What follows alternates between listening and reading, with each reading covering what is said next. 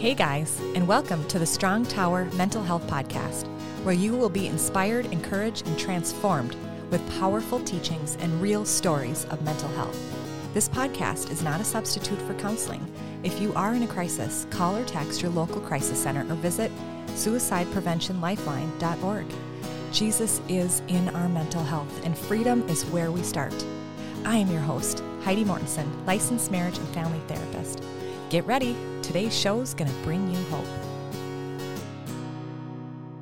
Well, hello and welcome to the Strong Tower Mental Health Podcast. I am your host, Heidi Mortensen, licensed marriage and family therapist. And I'm so excited to have with me back Pastor Greg Locke. Hello, Pastor.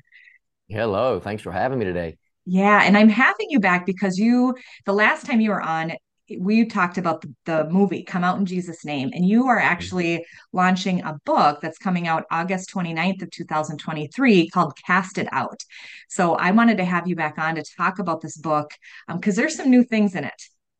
Yes, yeah, absolutely. And I appreciate you having me to let us promote it because really it is a kingdom promotion because there's a lot of new stuff in it because as we've grown in deliverance we've matured in our biblical kind of new testament overall understanding of what deliverance mm-hmm. is and what it isn't and yeah. so the book is really a good follow up to the movie and i yes. think the reason the movie was so successful is because it took away the the hokiness, the mm. quirkiness, the weirdness of deliverance ministry, and it made it a theological concept. And so the book kind of follows along that same journey. Here's how we got to where we are, and here's how we're going to get to the next level. And this is what the Bible really means about casting out evil spirits. So I think it's going to be very helpful for people. Yeah, I and I had to say I did read it myself, and I found it very helpful, very easy to read, and really kind of stirred up my hunger for the word. Like mm. you, you have a really good job of kind of, well, I've read this, you know, a hundred times, and yeah. now I'm reading this verse again, and it God's showing me something new and different because of what the Lord has really shown you. So I would love it for you to kind of tell a little bit about yourself for those who don't know you. I am surprised yeah. that there are still people that don't know much about you. I'm I'm surprised okay. about that. And so share a little bit about you and kind of a little bit the changes. Like I feel like you've gone yeah. through a lot of Absolutely. Uh, before I started the church uh, in 2006, I was an evangelist for about 10 or 11 years and just traveled all over the world. I tell people I had seven suits and seven sermons blow in, blow up, and blow out. And uh, I did about 48 states, 15, 16 foreign countries, just traveling, and I enjoyed it. And I always swore off the calling of a pastor. I was like, no, I don't want to stay with the same people. I just want to kind of, you know, get there and stir up some trouble and leave and go to the next town. But the Lord really began to burden my heart, number one, for my hometown, you know, and the Bible even says a prophet's not without honor, but in his own country. And then he began to burden me for really verse by verse expositional teaching. And that's hard to do when you're on the road, when you're in a different place, because you're only there for a day or two, tops, you know, three or four services. And I wanted to be able to preach through books and I wanted to see people's lives transition. So what happened is when I came off the road, uh, this November will be 17 years ago. Of course, I, I still travel a lot now, so I kind of have the, the best of both worlds. But as a pastor, I officially started the church 17 years ago. And what happened was the transition of Bible preaching changed me more than it changed anybody else in our church. And as it began to, you know, shock and change me as a pastor, it began to change the people, the sheep of our congregation. But the interesting thing is the people were, they were kind of ready for the change and the transition into the fivefold and deliverance and, and more of the charismatic gifts, even long before I was, mm-hmm. because we were super Baptist, we were super cessationist. I was against miracles, signs, wonders, tongues, deliverance, demons. I was against any of that, angels. But I just didn't talk about it because, you know, as the movie says, and even the book expresses, I was kind of taught against it.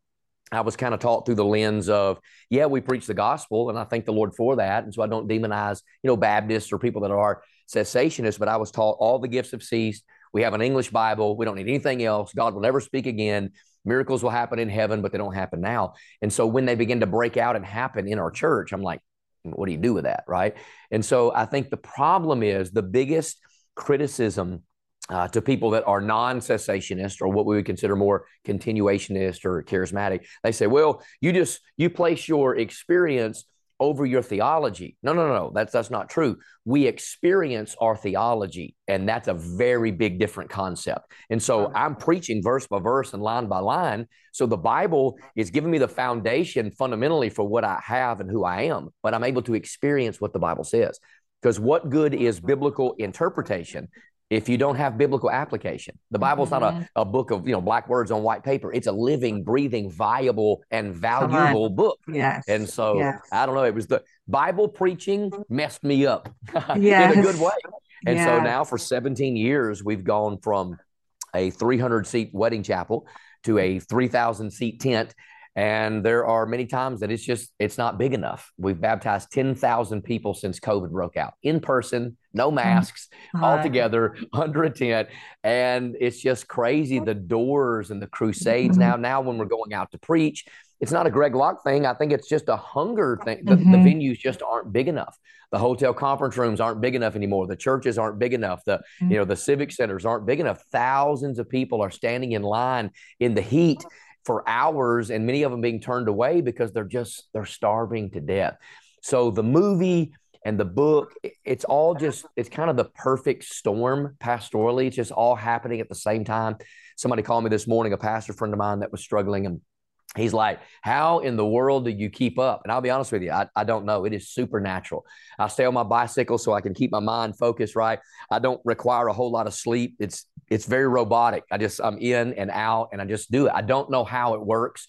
I'm not good at certain things, but I have a team of people that are excellent at those things. yes. So as long as I do what I'm gifted to do, I That's get more good. done Mhm. right and so a lot of people and you know this in your line Mhm. of work especially when people are struggling with you know mental health and emotional damage and trauma and, and marriage they think that doing more being busy makes them more spiritual. Oh no. The more i do do do do do of things i'm not gifted to do when i get out of my lane i get frustrated i get depressed spirit of heaviness comes upon me. Come on. the less i do the more i get done.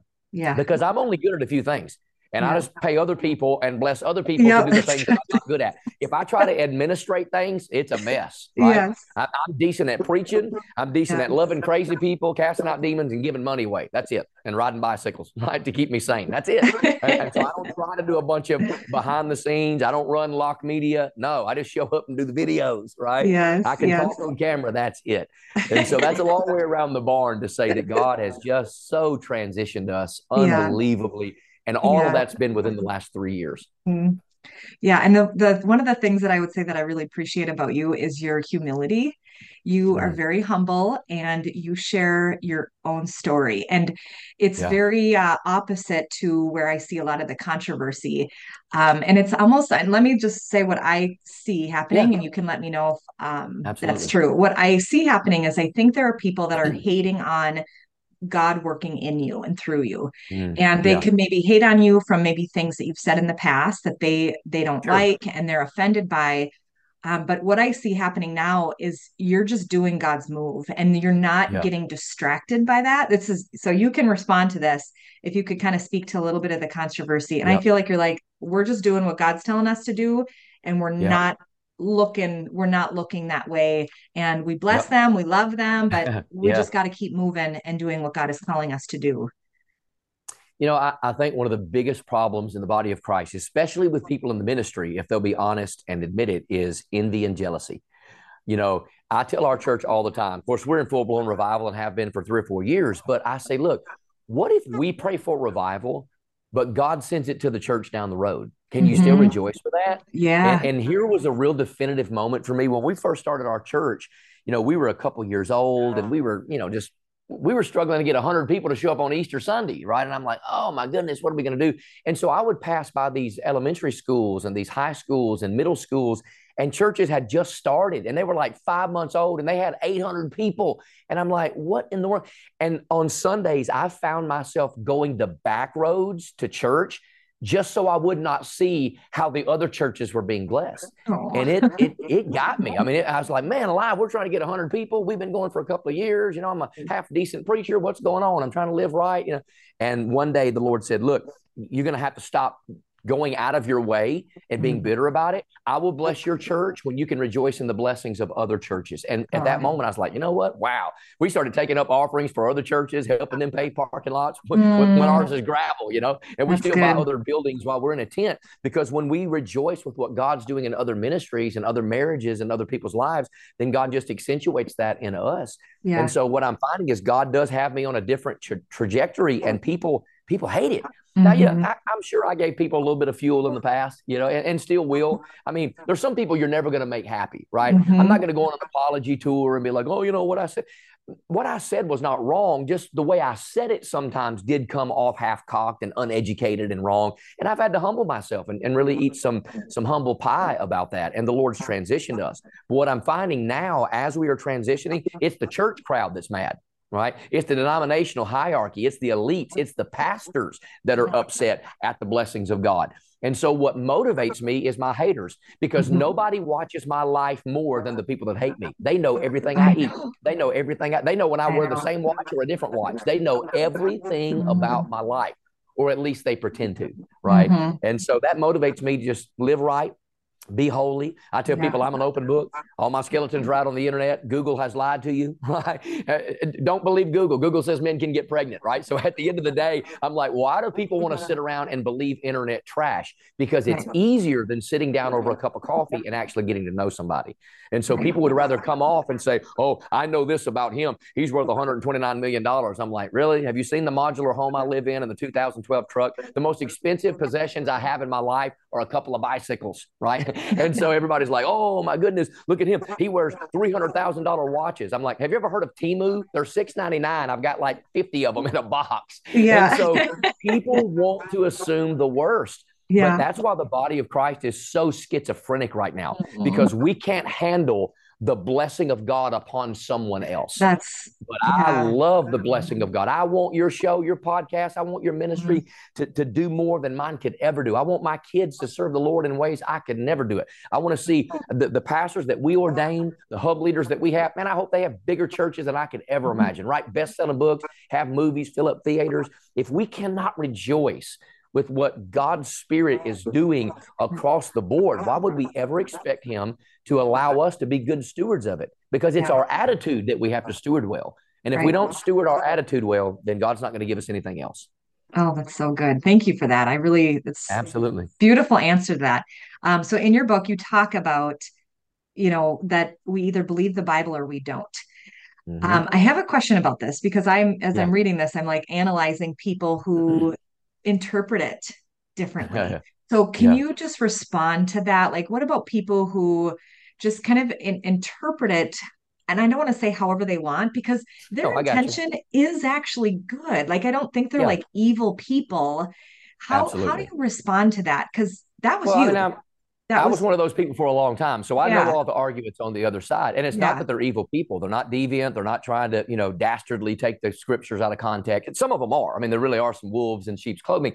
But for the most part, it, it's not a problem with their interpretation. It's a problem with their application, right? Because every every scripture, you know, because I preach verse by verse, line by line, every scripture only has one interpretation. I don't get to tell you what that interpretation is. The text does. That's why the Bible says no scripture is of any private interpretation. Uh, for example, I, I, can't say, well, the Holy Spirit told me this is what it means. And then you say, well, the Holy Spirit told me this is what it means. Okay, he's not double minded. A double minded man's unstable in all of his ways. And so it only means one thing. The problem is we can apply it a bunch of different ways, and that's okay as long as you keep the difference from interpretation to an application. Because here's what people say well, this is mm-hmm. how I interpret it. No, no, no. What you really mean, if you're being honest, is this is how you apply it to your life. It's kind of like pastors that say things, well, you know, uh, I, I, don't believe that a, a Christian could ever be uh, afflicted by a demon. They don't mean that. What they mean is they don't believe they can be afflicted by a demon. So they broad stroke everybody else, right? Does that make sense? Yeah. And so every scripture only has one way of reading it. For example. Uh, one of the things that, that people love to talk about is Jeremiah 29 11, right? It's everybody's life verse. It's a great verse. It's beautiful. I know the plans that I have for you, plans to prosper you, you know, to give you an expected end. That is a beautiful verse. I believe that verse. But that verse only has one interpretation. The interpretation is for the nation of Israel. It has nothing to do with Greg Locke. It has nothing to do with America. It has nothing to do with Baptist, Pentecostal, Catholic, or Charismatic. It is strictly to the nation of Israel. That's the interpretation. But the context would lend itself to understand the application is, of course, God has plans for me. Of course, God wants to prosper me. Of course, no weapon formed against you shall prosper. Isaiah 54 13. That's not a verse that's written to me. That verse is written to Israel. That's why God has protected them for so many centuries and will forevermore te- protect them. Because no matter what the, the Middle Eastern mindset is, no weapon that comes against Israel will ever win. That's the interpretation. But certainly there's an application that, you know what? God's going to protect me too. God's going to make sure that no weapon formed against me shall prosper. And so people need to know that there's an immediate setting. It's like a diamond, right? A diamond has more value when you put it in the right setting.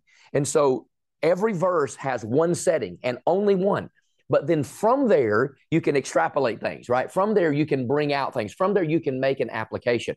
So people may make the application, that deliverance is not biblical, but they could never make the interpretation that deliverance is not biblical because the Bible is very plain. So when I say we either believe the Bible or we don't, I don't care how you apply it. You have to take it in its immediate context. And in its immediate context, it's the number one thing that Jesus did.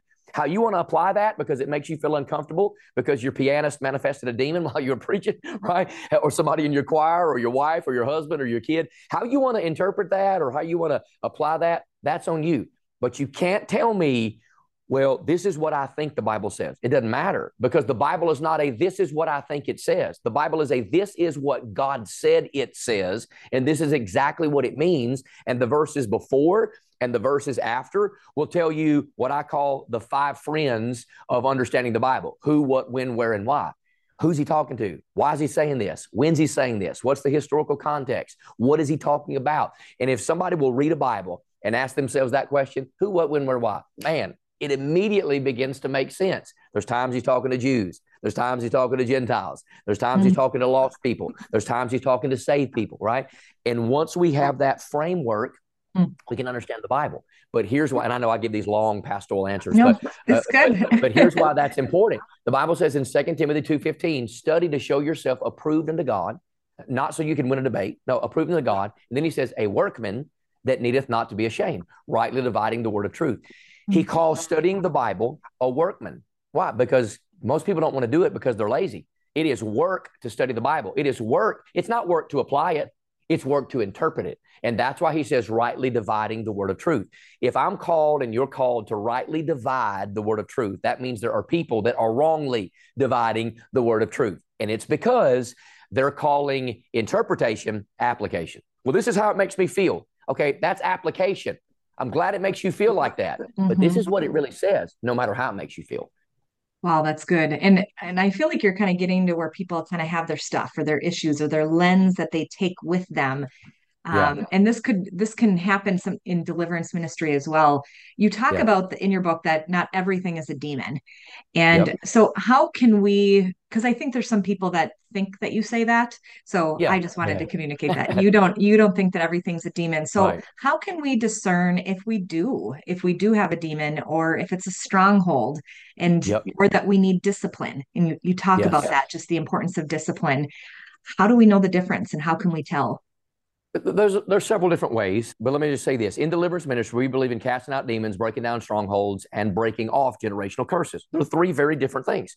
Three very different things. Now, usually, if you have a generational curse, it's attached to an evil spirit because a familiar spirit loves generational bloodlines, right? Because at the end of the day, a demon don't care about you. It wants your kids. It wants your kids, kids, kids, kids. That's what a familiar spirit is. It just lives decades in the same homes through the same lineage. That's why God said, I'll visit the iniquity of the fathers to the third and fourth generation. A generation in the Bible is like 40 years. That's 120 mm. to 160 years. Some people have been born into a family under a curse. And here's the craziest thing, and I, and I think I mentioned this in the book it, it's sad to me that doctors, they won't call it deliverance, but doctors believe in deliverance more than pastors do. Because when you go into a doctor's office, the first thing they do is they give you a sheet of paper and they say, Is hypertension in your family? Has anybody ever committed suicide? Does anybody have cancer? Does anybody have any gut problems in your family? Any mental issues? They're looking for a generational curse. They call it hereditary. They just want to know is there something in your bloodline? A lot of doctors believe it and pastors don't, right? And so, yeah, not everything is a demon, but I think there's a lot more demonic torment in the church than people care to actually pay homage to. Yes. So when I'm counseling with somebody, I tell them, look, if it's not a demon, we can we can we can prescribe medication. Let's pray. Let's you know let's fast. Let's you know give you some treatment, give you some traction, give you some counseling, whatever. But if it's demonic, you can't counsel it out. You can't pray right. it out. Right. You can't medicate it out. There's only one way to get it out. You, like the book says, you cast it out through the power and the authority of the name and the blood of Jesus. It's the only way. So when I'm talking to somebody, if, if they're if they're telling me certain things, once you've done this for a while, you you know what the triggers are. You you can hear them talking and you know as to whether okay, this is just a situation where you need some accountability and quit looking at pornography on your iPhone at three o'clock in the morning, right? Mm-hmm. But if they consistently cannot break that habit, if if they have a problem with their flesh, and many people do, because our flesh is wicked all by itself, even without a demon, right? Yeah. If they do what the Bible says, the Bible is very prescriptive. Do this with your flesh, and you will have victory. Okay. If you believe the Bible and you do that with your flesh and you have no victory, it's not a flesh issue. Something is manipulating your flesh. You have a spirit of lust that is enticing you to continually do that because anything you are compulsed to do is demonic. Mm-hmm. God will always compel you, the devil will always compel you. Mm-hmm. That's why people say, Well, I have OCD. You know, we laugh about that. I have obsessive compulsive disorder. Well, careful that you don't word curse yourself because anything you can't stop doing is demonic even if it's as simple, we had a 15 year old kid delivered at our church about six months ago from washing his hands every five minutes. He could not stop. There's nothing wicked about washing your hands. You ought to do it several times a day, right? But if you can't stop, if something is forcing you to feel like you have to, have to, have to, that obsession, that's demonic because that's a torment. And so at, at the end of the day, there are simple you know, legal, biblical ways to know, okay, is this just an area where you need to read your Bible more? You need to go to church, you need to break mm-hmm. down a stronghold of an addiction, or do you actually have a demonic torment that's keeping you up at night and you just cannot stop? So when somebody cannot stop, that's a good sign.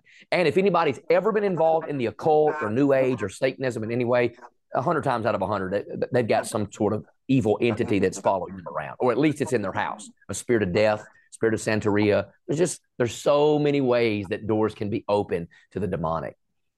Yeah, and you, I think you used the word repeat customer. I don't know. I yeah. okay, so that you did.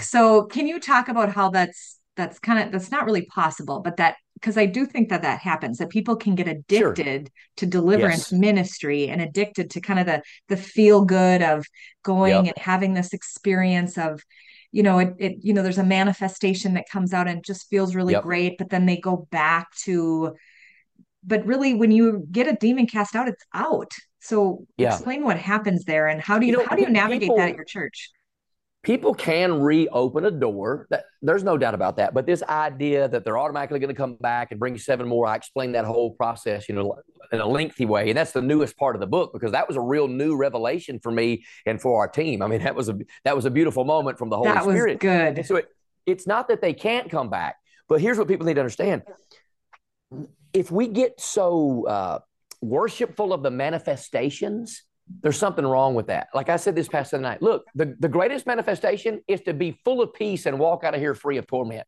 I don't want everybody levitating off the ground, head spinning around, throwing up, screaming, hollering, throwing chairs, but we see it every single week. We watch them levitate off the ground for three feet. I've watched people projectile vomit across the room. I've watched people scream, cuss, pull their clothes off, you know, scratch their eyes out. I mean, just do crazy stuff. That's not what we want. But here's what happens there is when God moves, I don't care if it's uh, Toronto blessing, I don't care if it's Brownsville, I don't care if it's deliverance revival, I don't care what it is. When God moves, the devil cannot create movement, he can counterfeit movement. So there's always fake in every real revival. That's good. We are we have a tendency to be able to tell I can tell when I'm talking to a demon or when I'm talking to somebody that just wants to act like an idiot because it's easier to scream and let things out and blame it on a demon, right? Some people, they don't get a chance to scream at their boss, but if they can come to your church and scream at you and cuss and holler and blame it on a demon, they can act a fool. We know when people are acting a fool and when somebody has a demon, right? But yeah. sometimes people do fake it. And yeah. we know when they do. And when they do, I'll shut them down. I know when I'm yeah. talking to a demon, when I'm talking to a dummy. Can I say that on the broadcast? And so, because there is a difference, because some people just want to show up and act dumb. Some people just want to show up and they give deliverance a black eye, they give deliverance mm-hmm. a bad mm-hmm. name. And so sometimes people are just ignorant and they do feel something or whatever. And they're just, maybe some people are just a little bit more on the, uh, the bolstering of more emotion than other yeah, people. Yeah, yeah. yeah. So what I don't do is placate to that. There That's are good. some deliverance ministers, and and I've been known to call them out, and I love them, and some of them are my friends. They can kind of play a little bit more to the emotion. I don't need that, right? Mm-hmm. I don't have to have drums going so loud and and, and you know to, to to to get them demons stirred up. No, yeah. I just yeah. you in the name of Jesus, they, they get stirred up. I don't have to have that. I got a little bit of soft piano music playing behind me just so the atmosphere is not. I don't have to have all the amp. Uh, yesterday, as a matter of fact, a preacher, I mean a pretty well known preacher, he has been tormented his whole life by rejection. I mean, he struggles so deeply with rejection. He called me on the phone. He's in another state. He's driving down the road. I tell him to pull off the side of the road, and I pray through the phone against the spirit of rejection. And I'm telling you, it absolutely manifested. It wasn't crazy. He didn't run off the road and wreck, but he knew. He said, "Man, I felt that thing come off me immediately come when on. you began to pray. It broke so off me." He said, "Like a, like handcuffs." And so, so I, I don't have to have any bells and whistles because the power's not in the bells and whistles. And I fear sometimes that YouTube famous people have yeah. given deliverance a little bit of a bad rap because they think it's all about the atmosphere. I could care less about the atmosphere. I can do it in Waffle House, right? I can cast a demon out in Walmart. We have cast demons out of people that recognized us walking into a hotel in the hotel lobby, right? There's no music playing, there's no band amping up. We don't have to yeah. have it. And yeah, so if we're not good. careful, deliverance ministry will become about the experience. Yeah, it will become good. about the manifestation. No, the manifestation is going to happen. You don't have to overthink it. You don't have to underthink it. If you got a demon and I start talking to it, it's going to come out. Right. One way, I don't care what it does. It's going to come out. Does that make sense? It does. And and you do the mass deliverance because you don't have the time and people to do all the one-on-one. I mean, I think you do have that. Yeah. You do offer that. You yep. do have, you know, references for people to be able to find that. But I think people there's some people that have they don't like the mass deliverance, but right. that's that's where you can help more people at once. Yes. Yeah, um, it is even now with as many mass deliver this past Sunday night, not sure when this airing, but this past Sunday night, we did eight our 82nd straight week of mass deliverance. No break. 82 Sunday nights in a row, mass delivered, and we still have appointments. We still have people calling. And so people need to understand, even with mass deliverance, we mm-hmm. cannot keep up with the singular demand of people that are still trying to meet with us. It's right. unbelievable. I literally, I, I right now, uh, hand to God, I could hire 50 full-time deliverance workers and keep their office busy every single day. That's how many requests we get. So we we have to do mass deliverance for the sake of we would go crazy. There's there's no yeah. other way to do it. Yeah. And interestingly enough, there are people that are that are gifted two very different ways, right? Mm-hmm. For example, my wife, Ty, she is she has a high grace for one-on-one deliverance. I don't. Mm-hmm. I have a grace for mass deliverance. Uh, so when people that have been doing deliverance for 50 years see me do a mass deliverance, they're like, my goodness, that is the most well organized, ma-, because that's what I'm graced to do. I sit down in offices. My personal deliverance is with leaders, right? I, I, I go through deliverance with pastors, people mm-hmm. that have a ministry. I don't want to embarrass them in a mass deliverance, right? I, they're yep. like, man, we're just trying to walk in. So I do a lot yeah. of personal deliverance with people that are well known, right? Yep. And, and we're talking yep. about coaches, we're talking about ball players, you know, golfers, movie stars, that kind of stuff. You know, I don't mind doing that. And I do some of that Zoom and on the phone, but mm-hmm. I'm not graced for one on one. I'll do it I'll, I mean, I can walk into a Waffle House and get a demon stirred up. You know, that's no big deal. I, I can go to Target and get a demon stirred up, but mm-hmm. I'm graced to stand up with a microphone or in a movie theater and call mm-hmm. thousands of people to deliverance at one time. Not everybody can do that, and they're not called to that. My right. wife, she don't like doing that. She likes coming off the platform one on one, eyeball to eyeball. Our team, they do that. And so people are like, how do you do that? I don't look, it's a Win Worley style. Derek Prince, they were graced for it in their generation. I'm graced for it in my generation. You know, even guys like, you know, Isaiah and Mike Signorelli, my friends, they they do a lot of different deliverance but all of their deliverance ministry is different. Like daniel for example he's a one-on-one guy. He's not a mass deliverance guy. Pagani he's a mass deliverance and a one-on-one guy. You don't get those every single day. You get somebody like henry schaefer. He's a one-on-one guy right? I'm a mass deliverance guy. And yep. i don't know why that is but all of us have a different grace. And yeah. we have to stop thinking that deliverance ministry is not a gift from the Holy Spirit. When First Corinthians chapter 12 says one of the nine gifts of the manifested yes. work of the Holy Spirit is discerning of spirits. That's a good point. There's only one reason the Holy Spirit would give the church the gift of discerning of spirits because some of us are high end gifted to know what spirits to call out. Because That's if you good. don't know what to call out, if you have no discernment, then you're going to be you're going to take a five minute deliverance session and turn it into five hours and call out 3,000 things that aren't in the person right? Mm-hmm. So some of us have a grace to walk into a room, hear five minutes of a conversation, and know exactly what you're struggling with, right? Yeah. And so really, it does have a lot of counsel to it. It does have a lot of you know biblical. I just sit in a room for a minute, I listen, and I'm like, yeah, you got a spirit of death. Yeah. you know, you got a spirit of grief. I can just I can hear them talk, and mm-hmm. I can mm-hmm. know almost immediately what they're struggling with. Yeah. And I love that you said that you don't, it's like Jesus commands us to cast out demons. It's not a spiritual yeah. gift. And even last night, my son actually came to me and told me he's six years old. And he wow. said, he said, Mom, Jesus came to me and told me that angels are protecting me. And then he Come said, on. then someone else talked to me. I said, Was it was it Satan? he said that, and I said, The bad man? And he said, Yeah. He told me to be wow. naughty again. And I wow. and I told him to get out in Jesus' name, and he left. Yeah. So he's hey, six. I, I he it. doesn't, you know, like it, there's no junior Holy Spirit. Like it's he yeah. tells us to do this. This oh, isn't 100%. uh this isn't like a you know you have to go through a, a, bunch of i mean ministry training yes it is helpful to gain the the discerning of spirits but you, yep. I mean, you're really encouraging us all to step out and walk in this that because jesus Absolutely. tells us to yeah and, and that's encouraging that i hear that even from a six year old because you know, most people talk us out of what the Holy Spirit has gifted us to do in our lifetime. And most kids are seers. They see things we don't see, right? I mean, they're like look like like little animals, right? But we, mm. we wonder mm. why dogs bark and dogs see stuff, right? The animals see stuff. Well, kids are seers. Uh, yeah. I've got a couple of kids that are seers. Matter of fact, one of my uh, one of my older sons now, you know, he when he was growing up, he would always he would always walk around looking at the floor right? He would always just, his name's Evan. He would always walk around looking at the floor. And it's not that he wouldn't look adults in the eyes, but it was a different, and, and I would talk to him about it. And I'm like, what? Because he, he would see things, right? He'd be scared at night. He would see things. He was a seer. Most wow. kids are seers, but adults talk them out of that, right? Yes. But if you keep cultivating that, he, because he's saying that, because he's very early engaging now in the spiritual realm, there is no doubt he has a high end gift of the discerning of spirits. Because look, anything that talks to you is a person. He's seeing angels, demons, the whole deal, right? Mm-hmm. He's not mm-hmm. making that stuff up. You know, no. I, I, grew up with an imaginary friend. Everybody, well, you know, had an imaginary friend. No, you didn't. You had a familiar spirit because if it talked to you, it is a spirit. it ain't no imaginary. Yeah. There's nothing imaginary about it. It's yeah. as real as the conversation that we're having right now. Yeah. Yeah, that's good. We definitely like like take take kids' gifts and we we squash it, and we shouldn't do. be doing that. Okay, so can you explain the Matthew 12, the, the new thing that you talked about in your book about how demon, the, the seven spirits coming back, and you, you talk about how demons actually can leave.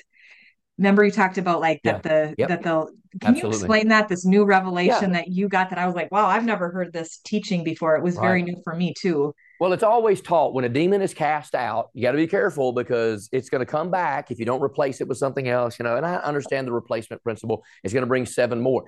But in that passage, it doesn't say, it says when a demon is gone out. It doesn't say when a demon is cast out because demons can leave. They can, if they can come with an open door, they can leave with an open door. If you leave your front door open in your house, eventually something's coming in. Some deer's walking in, some wolf, some dogs, something's a roach, something's coming in the house if you leave the door open long enough. And so the same thing is true with demons not being cast out, but just having the ability to leave. That's why sometimes when people have mental torment, mm. all of a sudden one day they can wake up and it's like gone. Mm-hmm. Right? They're like, everything's good. Their marriage is great. They can think. They're not foggy. They're not cloudy. They're not sitting on the couch. They're out riding a bicycle. They're having a great time. And then Four days later, five weeks later, boom, they're right mm-hmm. back in the slough of despond. What's going on? What's wrong with me? Because a, a tormenting demon can come and go as it pleases. So it's not a passage about a deliverance. It's not a passage about a, a demon being cast out. It's a passage about a departure. The demon just chose to leave. So it yeah. goes around looking for a better host doesn't find it, gets bored, comes back, brings seven more. That's why when that happens in a person's life, incrementally, they never get better. They get worse. They get worse. They get worse. It's like a husband or a wife.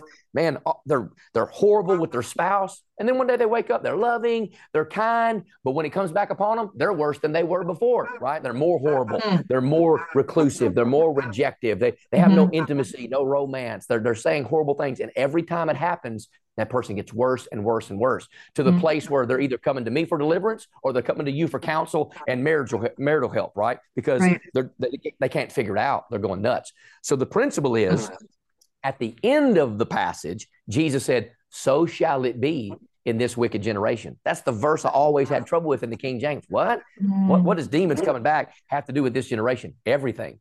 Because what's happening is demons are free to come and go in this culture. And because we're not doing anything with it, every time they leave, they're coming back with more. And they're coming back. It's compounded interest in yeah. deliverance ministry. So now this generation is way more wicked than what was going on in the 50s.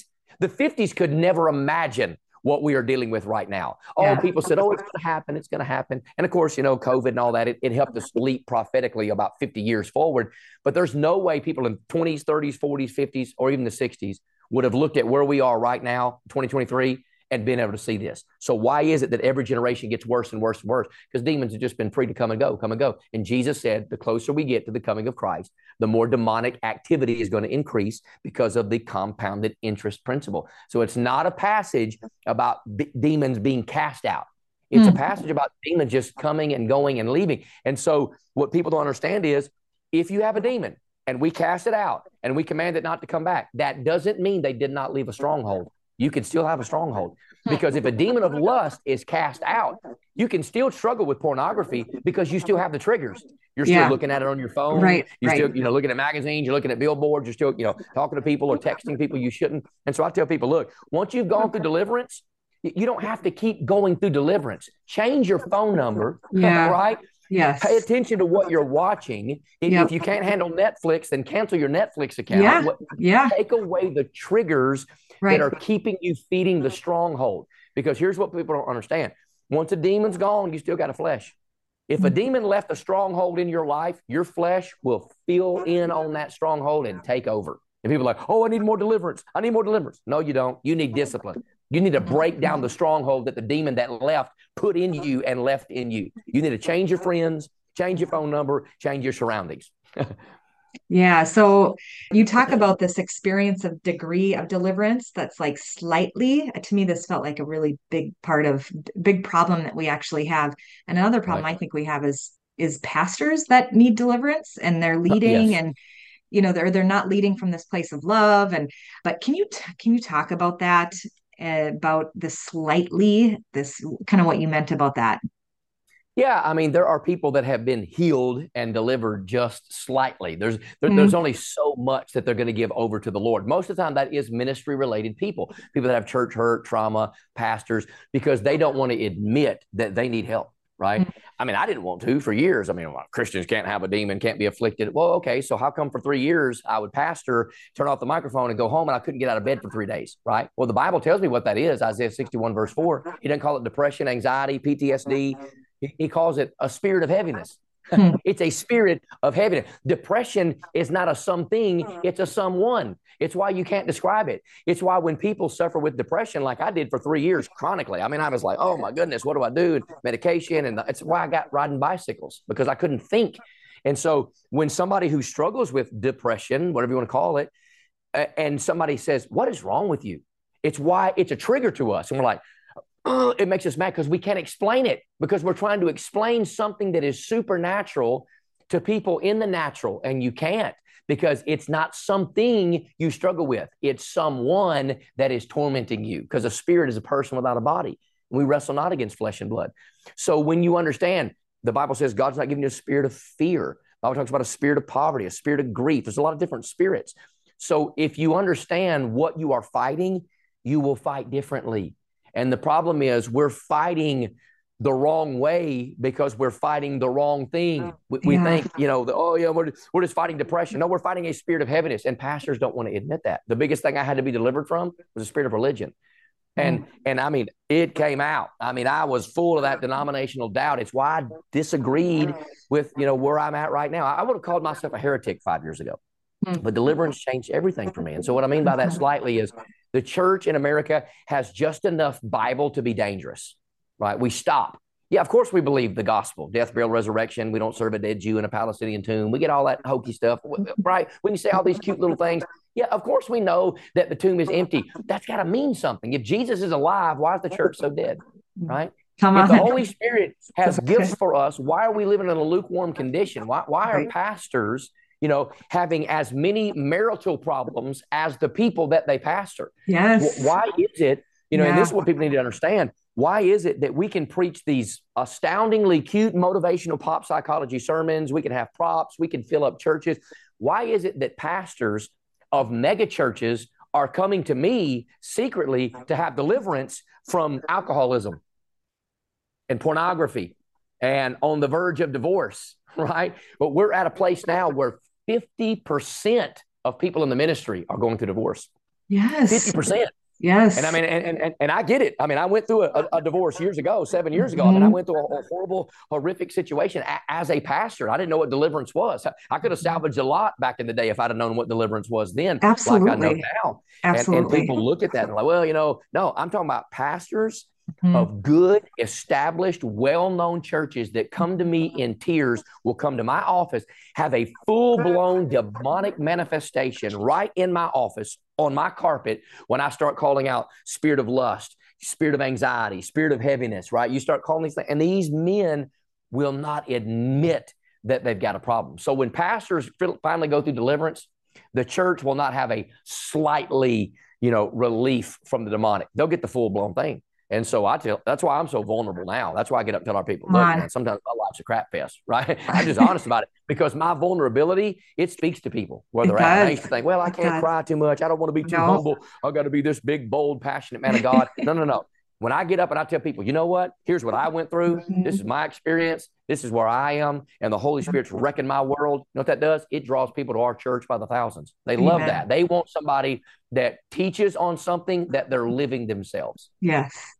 Yeah, and I'm so thankful that you're pioneering this and really Amen. pray that more churches find out about this. So before yes. I have you pray for us, I, I would love to know your thoughts on mental health counseling. Yeah. Oh, absolutely. I, I think mm-hmm. mental health counseling is very important. Pagani mm-hmm. actually has uh, a lot of teaching on this mm-hmm. because again because not everything is a demon or even if it's demonically related that doesn't mean that that person still can't have a mental stronghold mm-hmm. because the bible even said casting down imaginations and every mm-hmm. high thing that exalteth against the knowledge of God, bringing mm-hmm. to captivity every thought to the obedience of Christ. That's a passage on strongholds, not a mm-hmm. passage mm-hmm. on demons. Right. Because if you lose the battle in your mind, it's only a matter of time before you lose the battle in your body. Right. Because if you think it like, if you think yourself to be so unworthy and you got mm-hmm. so much trauma and rejection, your life, every relationship you have is going to automatically be self sabotage. And so people have to learn to sit down with people like you and change what I call their stinking thinking. They need a checkup yeah. from the neck up. So, mm-hmm. absolutely, mental health issues are a, a major concern because not everything is demonic. But what I believe is if someone does not go through the mental health steps that they need, that keeping that that instability can be the open door for that spirit of torment to come in and even yeah. make their mental deficiencies worse and worse and worse. Yeah. And as a therapist, though, I think some of the, you know, what maybe pastors would say is some people can be addicted to counseling. Oh, yes. yeah. So, oh, absolutely. Yeah. So there does have to be that will, that want, yes. you know, there does have to be that desperation of I actually yep. do want freedom and do want to get to yep. freedom. So, yeah. And, and, and what's interesting yeah. about that statement is deliverance ministry took away 90% of my pastoral counseling. Good. It just took it away.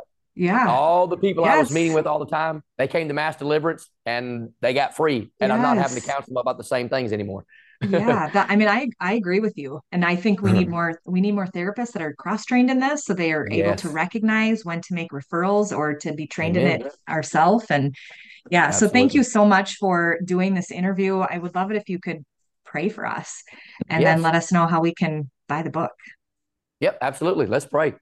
Father, in Jesus' mighty name, we thank you for this broadcast. Lord, I thank you so much for all of the people that will see this for, for many, many days and months and years to come and be able to say, wow, he's speaking my language. That's what I need to be involved in. That's what I need. So, Lord, use this opportunity right now to change somebody's life.